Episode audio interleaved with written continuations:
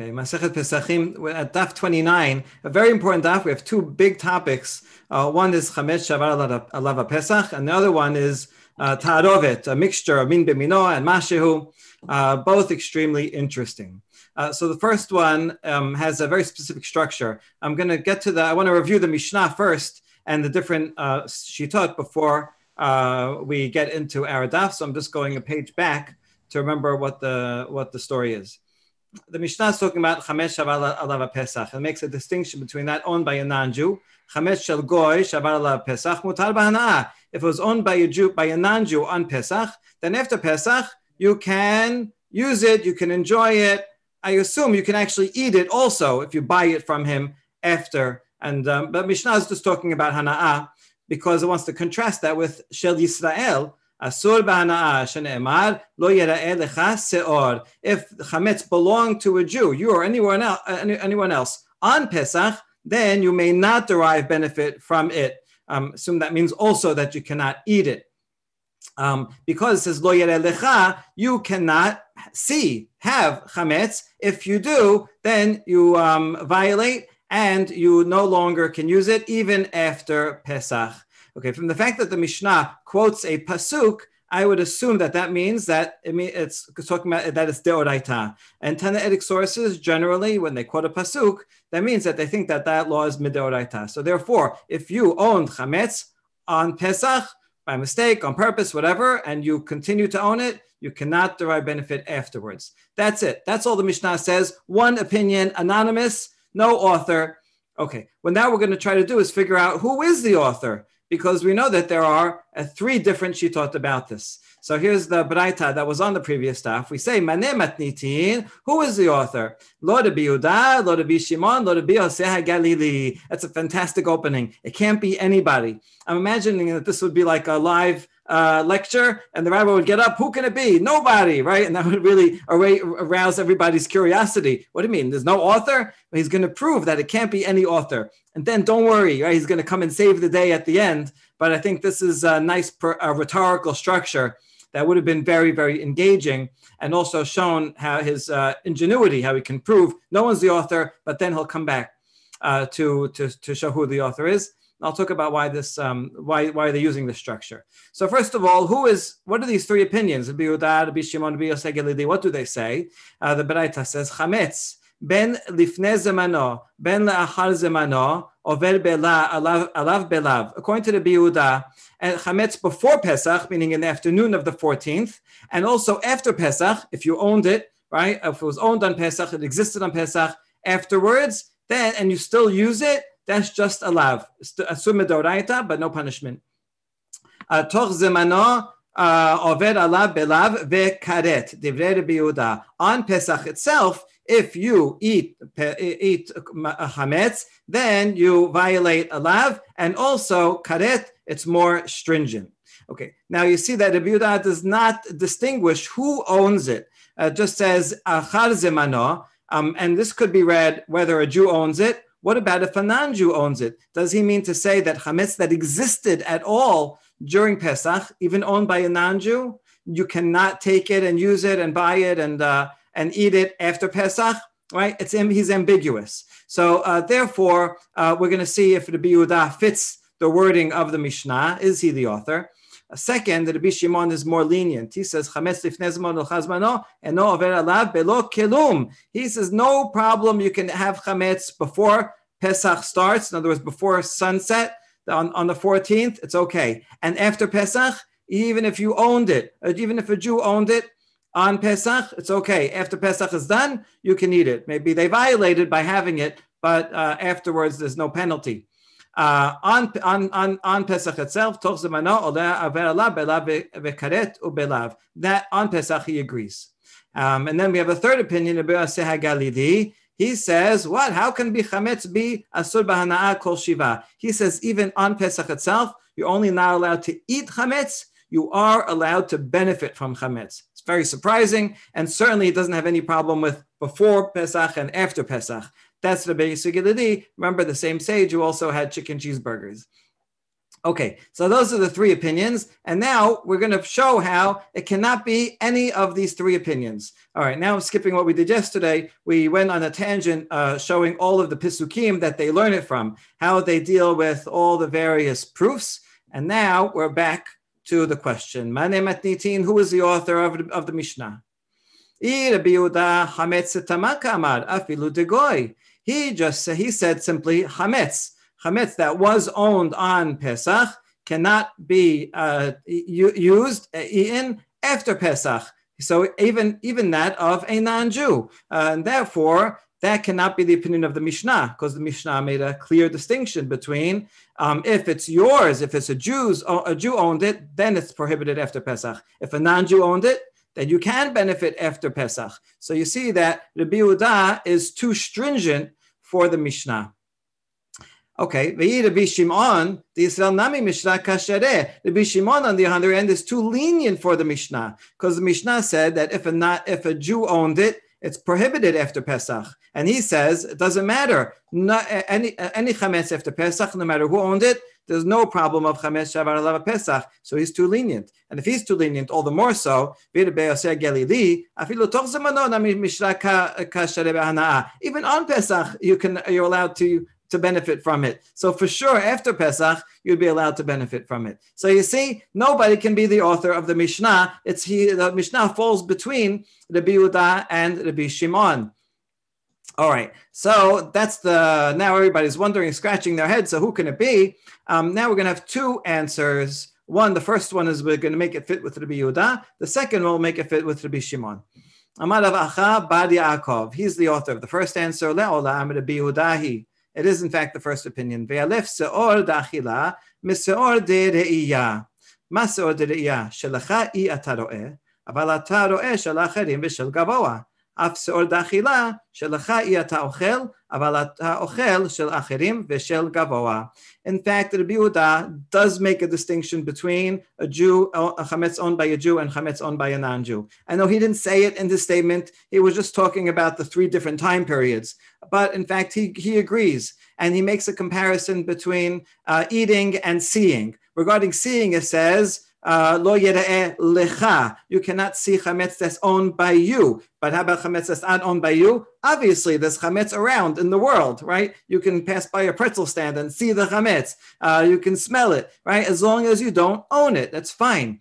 And uh, so too regarding uh, regarding eating. Um, uh, you are not allowed to eat yours, um, but of others you can. In other words, um, if if there was chametz that was owned by a by someone on on Pesach, then it can be eaten by a non-Jew. If it was owned by a non-Jew on Pesach, it can be eaten by a Jew after Pesach. So he in fact agrees and does make that distinction. And so therefore, you see, it fits. In the Mishnah, it only talked about hana'ah. If it was owned by a non-Jew, you cannot have an, you can have hana. If it was owned by a Jew, you cannot have hana. The truth is that's the same thing for eating. Uh, it would be the same law. Um, but it didn't mention it. Why? Because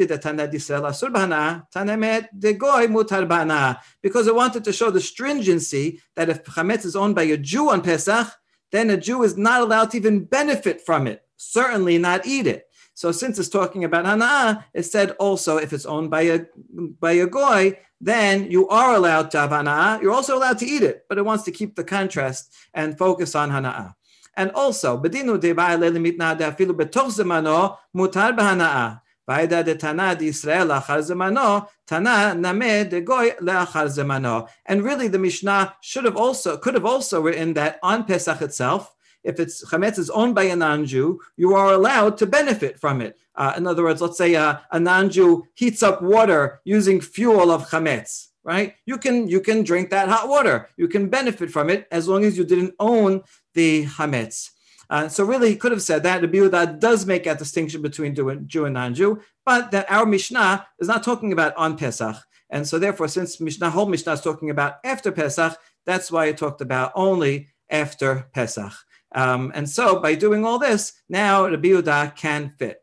Okay, a couple of words about this. First of all, um, this seems to be the simple reading of the Mishnah. In the Talmud Yerushalmi, it doesn't go through all of this. It goes just asks who's the author of Mishnah. It's Rabbi Yehuda. It's kind of obvious to the Yerushalmi that Rabbi Yehuda, even though he made he didn't talk about goy and uh, uh, uh, Jew and non-Jew, he's making three distinction between three time periods. His point is simply to talk about the punishment before Pesach starts. It's a lav which will only be Malkut um, if you own it. On Pesach, Lav and Karet. After Pesach, if a Jew owned it, then it would be simply a lav. And we can assume that if it's owned by a non-Jew, that's a different category. You don't have to talk about it. The Bavli, interestingly, goes out of its way to say, oh, maybe he thinks that of a non-Jew also is uh, is uh, is prohibited. Um, uh, and uh, and then says no no this is what he means okay so it's just interesting that um, the the Bavli kind of re- first rejects Rabbi Yehuda only to bring him back let's think about why it does that okay second I'll tell you why now. Um, I think it's doing it because uh, the simple reading of the Mishnah is in fact like Rabbi Yehuda, but the Bavli doesn't want to accept that as the halacha l'maaseh. Halacha l'maaseh is going to be like Rabbi Shimon at the end of the sugya, um, and so we want the Stam Mishnah to follow what the halacha ends up being. Uh, and so, therefore, um, it, it's uh, difficult to just say, oh, no, it's Rabbi Shimon. What it wants to do first is say, you know what, there's no author of the of the of the Mishnah, and then kind of clear the playing field, and then you can say, oh, you know what? All right, it could be the Yehuda, right? We'll grant him that. Oh, and it also could be the Shimon, and then they're kind of equal uh, interpretations, and then we can prefer Rabbi Shimon. I'll show you more about that as it goes along. Okay, one interesting tangent, uh, well, the uh, interesting thing here is this word hana'ah is not found in all versions. Rashi did not have it. And in that, in Rashi's reading, he says as follows: Really, the Mishnah could have said afilu betoch zemano mutar on Pesach, chametz that's owned by an anju is permitted totally. According to Rashi, if uh, even to eat. According to Rashi, if chametz is owned by a non-Jew, a Jew is allowed to eat it. You can eat chametz on Pesach as long as it's owned by a non-Jew, right? Which is really quite a surprising thing. Tosafot asks a question on that. Says, how's that going to work, right? At some point, as it's going down your throat, don't you don't you acquire it and then it's going to be yours, right? You know, it's like let me borrow that cookie, right? And then you eat it. You're not giving it back. Um, so that's a, a, very interesting shita. It's not necessary to interpret it that way because, uh, after all, other versions do have simply hana'a here, but it is something interesting. All right, good. So that's the first opinion that our Mishnah, which makes a distinction between chametz shalav pesach. If it was owned by a Jew, it's okay. If it was owned by a non owned by a Jew, it's not good. If it was owned by a non-Jew, it's okay. That fits with the opinion of Rabbi Yehuda. Now Rava comes along and gives another solution. Uh, Rava Amar Olam Rabbi Shimon And even though Rabbi Shimon seemed like he was too lenient for the Mishnah, we can make him fit. But Rabbi Shimon kenasa kanes. So in fact, Rabbi Shimon said that chametz is only prohibited midoraita on Pesach itself, right? On those seven days. Before Pesach starts, after Pesach, there's no problem of having chametz. That's Rabbi Shimon's opinion, midoraita. But he agrees that banan, there's a fine. If you own chametz on Pesach, then the rabbis want to encourage you to have gotten rid of it beforehand. And therefore, you should not get benefit from the chametz that you violated Pesach by owning. And so, therefore, that is a derabanan. Uh, so the pasuk would mean because you violated on on Pesach, bal maseh, Therefore, the rabbis impose this penalty, and that's how we can make it fit. In fact, the Shimon is too mekel because Beoraita he thinks it's okay, and so now we are reducing the prohibition of the Mishnah right from a Doraita, which is the pshat, to a from a deoraita to a drabanan, and so that's going to be very important. That means chametz shavar Pesach, right? Halacha even today is mid banan uh, which is a very important leniency because uh, there's a lot of difficulties, as you know, with supermarkets that were owned by Jews, and uh, uh and you can't shop there for a certain amount of time after Pesach because that chametz was owned by Jews. Um, but because Rabbanan, we can allow certain leniencies for um, for uh, for difficult unknown situations. Okay, so that's the two answers. Nobody tries to make the Mishnah fit with Rabbi Yosef the third opinion. All right, now we're going to discuss these two. Bishlam al De Katane shel Yisrael asur. Mishum shene'emad lo yeda'eh. The Mishnah said, brought a proof uh, text from uh, lo yeda'eh. So according to Rava, this makes sense because uh, if uh, owned by a Jew, if, if, a Jew owned chametz on Pesach, then you can't use it after chametz as a knas because he had violated uh, bal yeda'eh. He's the first opinion that says it fits with Rabbi Yehuda. In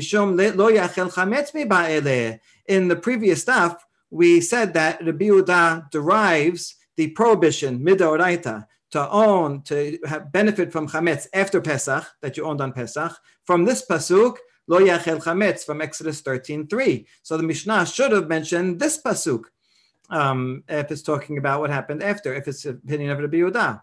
So we answer the pasuk that it does quote uh, um, lo It wasn't it wasn't going on the second law, but rather on the first law of the Mishnah, uh, which said Hachikamar chametz shel goy shavar pesach mutar bana. If a non-Jew owned chametz on Pesach, you are allowed. Why you're allowed to have it after Pesach? Why? Mishum shemar lo lecha. You are only not allowed to see and own your own chametz, chametz that you possess.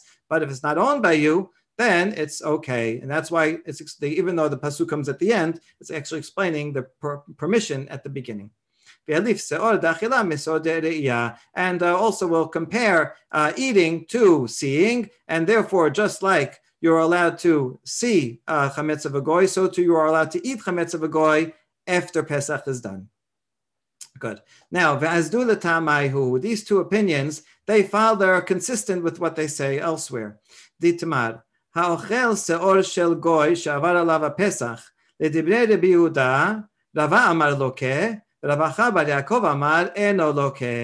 So someone, there's a non-Jew owned chametz on Pesach, and now you take it after Pesach and you eat it. Uh, what, what would be the punishment? I'll do the second one first. Ravacha Bar Yaakov, according to the Biuda, well, he explained that uh, that the Biuda is talking about only chametz of a Jew is prohibited, but chametz of a non-Jew, you're it's okay. So therefore, enoloke. Rava, however, he said that our Mishnah is the opinion of Rabbi Shimon, and so only Rabbi Shimon would permit it he leaves intact the Yehuda and doesn't reinterpret it, right? He says Rabbi Yehuda, according to the Hava Amina we said before, Rabbi Yehuda makes no distinction between chametz owned by a Jew or chametz owned by a non-Jew, and therefore, um, if uh, if it existed on Pesach, uh, then it's prohibited uh, even after Pesach, and th- it would be prohibited um, loke. It would, be, even be the oraita you're loke for violating uh, lav. And so you see that's the distinction. According to the Biuda, and the pshat of the Mishnah, right? It's uh, a sumidoraita, chamesh pesach according to Rabbi. Uh, um, okay, and uh, if it's owned by yeah, even if it's owned by a non-Jew, according to Rabbi Yaakov, there's no problem at all if it's owned by a non-Jew, um, in within the Biuda's opinion.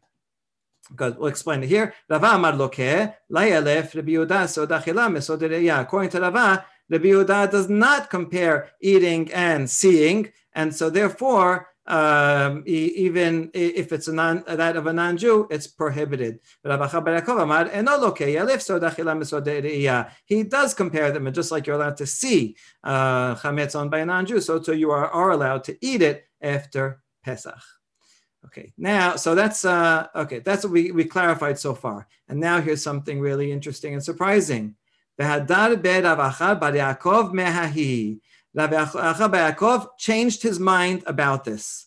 Um, okay, I just want to show you uh, a, an outline of what we just saw so that you can appreciate it. I, I wrote about this in my book, so um, this, this particular sugya. So here's the structure. We have the Mishnah, right, that makes a distinction between Chamesh Shavala Pesach owned by a non-Jew is okay, owned by a Jew is not okay. And then we say, who is the author of the Mishnah? Not to be Yudah, not to be Shimon, not to be Galili. And kind of leave it at that. We go, uh, and then we say, well, what, what is the actual opinion? And we quote the three opinions. Um, this fits with uh, typical Greco-Roman oration. Uh, when you learn it, they when uh, 2,000 years ago, uh, little Roman boys would go and uh, study in school how to how to make a presentation. They would say you should always make use this outline, a narration, a partition, meaning I'm going to prove it based on three things, and then you explain the proof and you go through each of the three things. And then so we show how it cannot be the author of any, none of them can be the author. That's how we, we started today. Not A, not B, not C. Um, and then we come back and say, okay, you know what? Actually, it could be A, that's about Yaakov, and really it could also be Rava, which who says it's like Rabbi Shimon.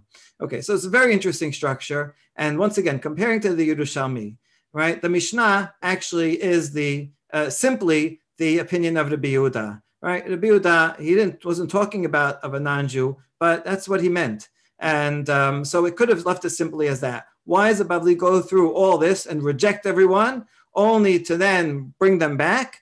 Uh, so as I said, I think it's because we want to um, decide that halacha is like Rabbi Shimon, and therefore we want to show some way of making Rabbi Shimon fit with the, fit with, with the Mishnah. Why do we want to do that? Well, the Mishnah says that Chamesh Shavala Pesach is asum mideoraita, and that's very stringent. And in the end, Rava is going to say halacha l'maaseh. It'll be the last word on the, the last line we say we learned today. That he's going to say that Alav Pesach is and we want the Mishnah to fit it. So first of all, we clean the slate and say no one can be the author of the Mishnah. And then you'll appreciate if I get any answer at all. So we get two answers and we present them kind of equally. But actually, if you look at the number of words used for the first one, it looks like, like you have to do a lot more gymnastics to make the Yehuda fit in. And Rava is like, oh, I can fit it in simply. And so it looks just from this that Rava is easier to fit Rabbi Shimon in than Rabbi Yehuda. The truth is that a lot of this explanation of the Mishnah would apply also to Rabbi Shimon. It just says it all here. So even from that, we get the impression that, oh, Rabbi Shimon reads more smoothly with the Mishnah. And then uh, we have this line, and you know what? Rabbi Bar Yaakov, he actually changed his mind. So now no one thinks that the Mishnah is Rabbi Yehuda anymore. So we went from like, you know, Mishnah is simply Rabbi Yehuda, which Yerushalmi says, to re re-understanding, reinterpreting it as Rabbi Shimon. And, and actually, even the original uh, Rabbi Yehuda opinion changed his mind. So this is um, really something uh, quite dramatic um, in the structure of this Gemara.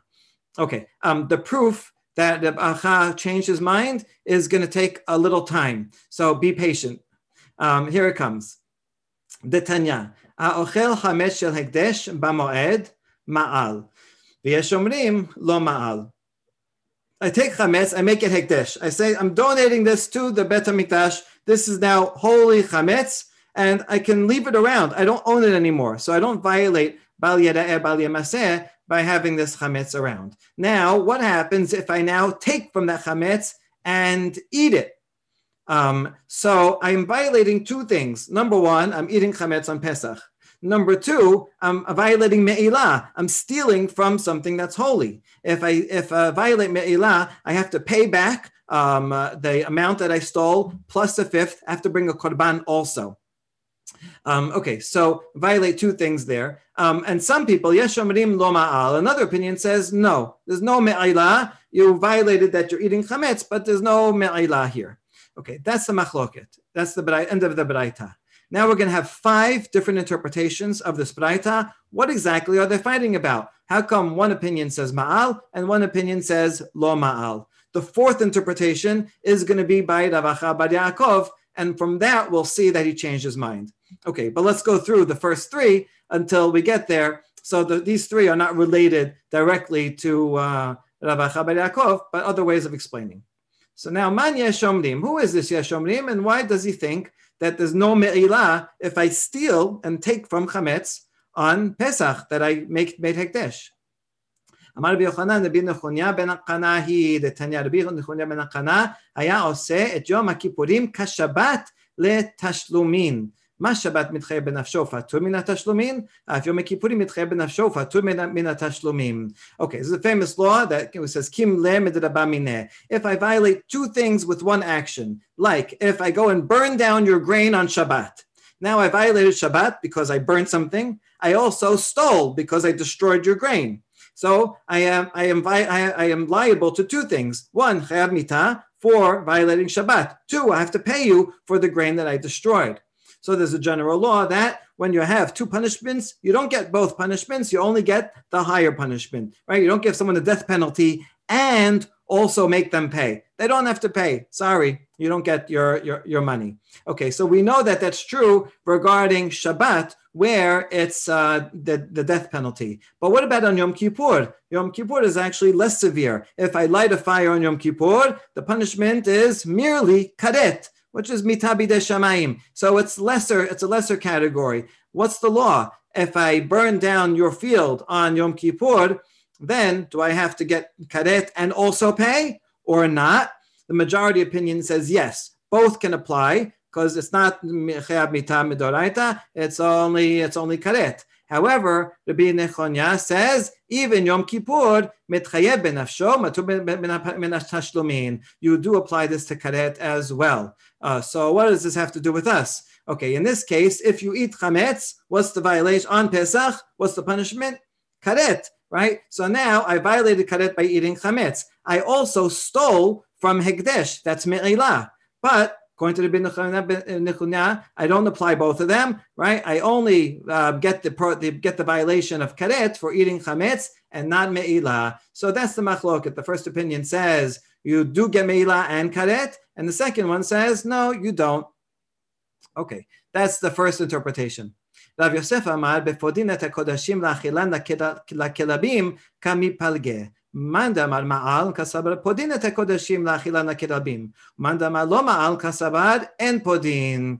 Okay, this explanation says questions. Let's say I have hekdesh. Hekdesh, I can always redeem it, right? You can always uh, take money and say the kiddusha will go from this item that I donated to the money, and then I can benefit. I can eat the, um, the benefit from whatever I um, I uh, redeemed. Now the question is, in this case I cannot eat that chametz, um, and therefore, um, here's another principle: I can only violate me'ilah if I take something that's worth money, that has a value. Chametz on Pesach, what am I going to do with it? I am not allowed to eat it. I can't sell it, right? I can't benefit. I mean, I could do it, but I violate a, a prohibition. So therefore, since it would violate a prohibition, it's not really for sale. Uh, it has no monetary value, and therefore, if I would take it, so what am I doing? I'm not. Uh, I'm not doing anything that has, that has that has violates a monetary value. The question here is, what if I redeem it not because I'm going to eat it, but because I'm going to feed it to my dog? Um, and so, um, uh, so um, only only hana'ah, so which would not be karet. And uh, so, therefore, the question is: uh, one opinion says, if I redeem kodashim, not to eat for myself, but only for, to eat for my dog, some say you can't do that. If you're going to redeem it, it still has some holiness to it. You still have to treat it with respect. Sure, you got to eat it yourself. So some say you can do that, and some say you can't do that. So one who says you did do me'ilah, he thinks that the pidyon works right? I did, in fact, um, um, redeem it, and therefore, um, uh, and therefore, I, I fed it to the I fed it to the dog, so I'm chayav both. The other one says, no, you can't do that, and so I'm not chayav me'ilah. That was the second opinion. Third interpretation, Bahidi Shana, Dekula Ama En Podin Takodashim Lachila Lakirabim, Vacha Baha Kami Palge, Bedavat HaGorem Mamon, Kemamon Dameh. Man damar ma'al kasabar davar agor mamon kemamon dame. Man damar lo ma'al kasabar davar agor mamon lav kemamon dame. Okay, so this is saying we're going back to does it have monetary value? Well, right now on Pesach it does not have monetary value, but after Pesach it will. Why? Because everyone agrees that hekdesh, um, I, even though I can't I can't use it now, after Pesach I can redeem it and then I can eat it or sell it. So right now it has no monetary value, but in the future it does. And so there's the, the general machloket whether something that is not valuable now but will come to have, be have value later is uh, will is that considered valuable now or not? The one who says that there is me'ilah says that even though it's not not worth any money now, it is like money because it has potential. It's potentially valuable, and therefore, if I eat it on Pesach, I do violate. I am stealing. And the other one says, right now it's not worth anything, and therefore if I it now, I'm not stealing, and so there would no be no me'ilah. All right, those are the three first first three opinions, and now we get to the one that we need. No, I'm not arguing about that. Everybody agrees that that uh, would be considered money. Those two opinions in the Braita, that says Meila or not Meila, are actually match up with Rabbi Yehuda and Rabbi Shimon. Mandamar lo ma'al, kerebi Yehuda. Mandamar ma'al, kerebi Shimon. Uh, so let's see how they match up. Bar Yaakov Hu damar Rabbi Yehuda yelef seor dachila meseor deriya. Ela hadarbe Rav Acha Bar Yaakov mehahi. Okay, so the one who says that there is me'ilah, so uh, sorry, the one who says there's no me'ilah, that must be the biuda. Why so? Because according to the biuda, right, in the original the uh, explanation of what he said, um, eh, Rabbi Yehuda said that chametz that existed on Pesach, whether it owned by uh, owned by a Jew or by a non-Jew, is prohibited after Pesach, right? No matter what. So therefore, if there's chametz here, then it has no monetary value. Not now, and it will not have monetary value even after uh, even after Pesach. Even though right now it's it's hekdesh, but even if I don't own it, even if it's owned by a non-Jew, even if it's owned, if it's hekdesh, I cannot um, eat this chametz ever, even if I redeem it afterward, afterwards. So therefore, since it has no monetary value, I can't violate stealing it, so there's no me'ilah.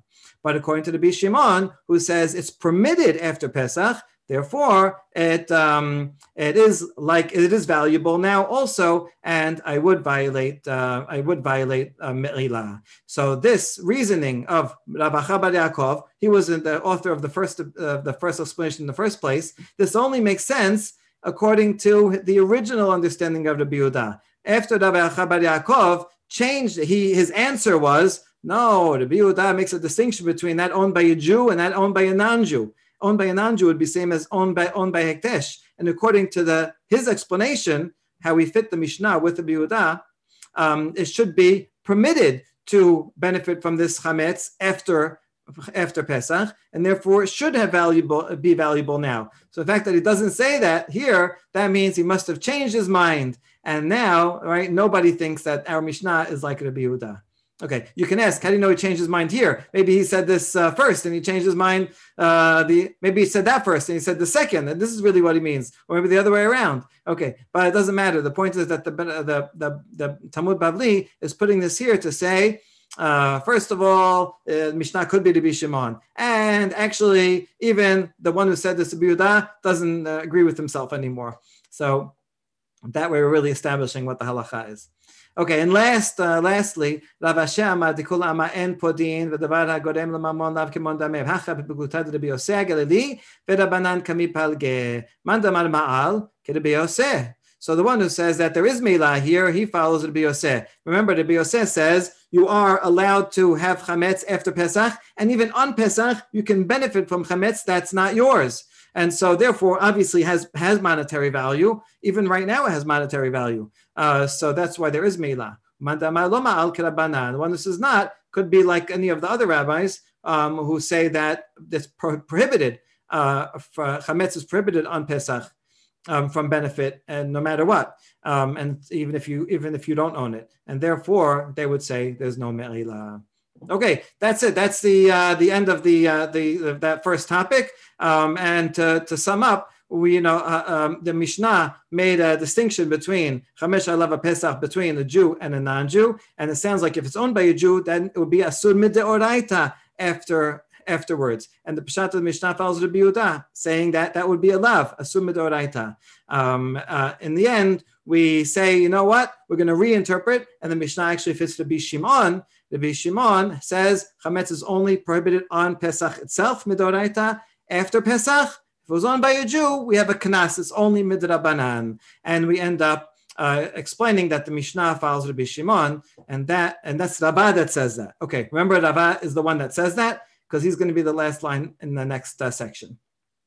All right. Now the next sugya is very famous to anyone who studied in uh, for a semicha program. This is Hilchot Ta'aruvot 101, right? The basics of mixing uh, prohibited, permitted, and prohibited items and we're going to see uh, basically four opinions. between Rav Shmuel in, in, in Bavel and Resh Lakish and Rabbi in Eretz Israel. And so let's see what they say.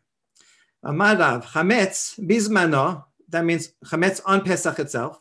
Ben Bimino, Ben Shelo Bimino, Asur. If it's a mixture, if Chametz mixes into Mino, Mino means of the same kind, meaning the same taste, right? So uh, Chametz um, uh, bread with uh, with with masa, and they they're they, they're the same. They look the same. They taste the same. Uh, or whether it's a different taste doesn't matter. It is prohibited. Shelo bizmano bimino asur, shelo bimino mutar. After, however, chametz shavar lava pesach, right? Chametz that um, not in its time afterwards, but it was owned by a Jew on Pesach. If it fell into its own kind, it's prohibited. If it's a different kind, different taste, then it's permitted. So this is an important principle that I've says. If something, the idea of nullification is it's so little that it's like it's not there, it's nullified. When something is a different taste, it's easier to nullify because milk falls into, into meat, has a different taste. And you can go and look and see and taste it and say, there's no milk here, right? So the other taste can overwhelm the that the uh, the one that tastes different. When it's min bimina, the same taste, then it doesn't get nullified, right? Because it's just, you know, prohibited gravy with permitted gravy. And so it all mixes together, kind of always stays there. So that is Rav's opinion. Okay, to clarify, ilema benoten ta'am, shelo bizmano, shelo bemino mutar. Wait a second, how much is there? Is there enough to actually give taste? If so, after Pesach, shelo bizmano, and minche beshenomino, would that be allowed? Right? If uh, if uh, uh, enough, right, to give taste, chametz that was owned on Pesach and now it's after Pesach falls into something that tastes different, um, would that be allowed? No, we don't think that. So hayah it's giving it's giving taste to it. Rather, he's talking about even the tiniest bit, right? Even uh, even one in a million would make it prohibited in all these cases. Only in one case does he say it's allowed. Uh, so, is this is this all saying that chametz after Pesach is, is this piece right now assuming that it's midrabanan only asur? That's a good question. Uh, I would uh, I would think that this is assuming that it's deoraita. Uh, if it's so um, if it's so uh, stringent regarding it, even after even after Pesach. So this is according to so so it's ignoring the previous. And ignoring the previous. Rav is a first generation Amorah uh, Rava is a fourth generation Amora. So therefore, this Rav said all this before Rava uh, uh, introduced his interpretation. So if they're going to say halacha is according to the Shimon later, how do they how do they resolve that? With... Because it's not going to be according to Rav. Okay. Uh, good question. Ella b'mashu chames bizmano. Now we're going to clarify, explain what Rav meant. Chames bizmano ben b'mino ben shelo b'mino asur. On Pesach itself, for sure it's not allowed even the tiniest bit. Rav letameh, Rav follows his general opinion. Why? Because Rav Ushmuel, the two Babylonians, Damre Tarvaihu, Kol Yisurim Shabbatorah, Bemino Bemashehu, Shelo Bemino Benoten Ta'am. All prohibitions throughout the Torah, this we don't do this, right? Don't worry. Um, all prohibitions in the Torah are if it's the same taste, Bemashehu, even the tiniest bit. If it's a different taste, then it's Benoten Ta'am. Okay, so really, so bim bimina, right? He says it never gets nullified. This is not particular to chametz. Um, now, what's going on here? Rav gazal chametz bizmano shelo bimino atu mino. But now he Rav made a gezerah. Um, uh, uh, chametz bizmano shelo bimino. So on Pesach itself, really, it's only a subimashu if it's bimino. But people will get confused and so they'll think that Shiloh b'mino is allowed, so mino also is allowed. So the rabbis make a gezerah and say, even if min sheno b'mino of a different taste, it's also prohibited on Pesach b'mashu. And then second gezerah, v'shelo b'zmeno b'mino asur ke'rebi And when it's not at its time, in other words, after Pesach, uh, if it's min b'mino, then the rabbis made it uh, prohibited um, uh, as uh, uh, because that will be a gezerah for uh, Pesach itself. So mimbimino afterwards for mimbimino on on uh, on uh, on Pesach, as uh, Rabbi Yehuda says, um, who says it's asur midoraita. So that's that answers your question, Sam. mutar. But if it's means b'mino after after Pesach, then you would need two steps. You don't make a gezerah that far. We're not going to say that a different taste after Pesach that you're going to come to confuse that with min mimbino after Pesach, which would be confused with min mimbino on Pesach. No, not so far.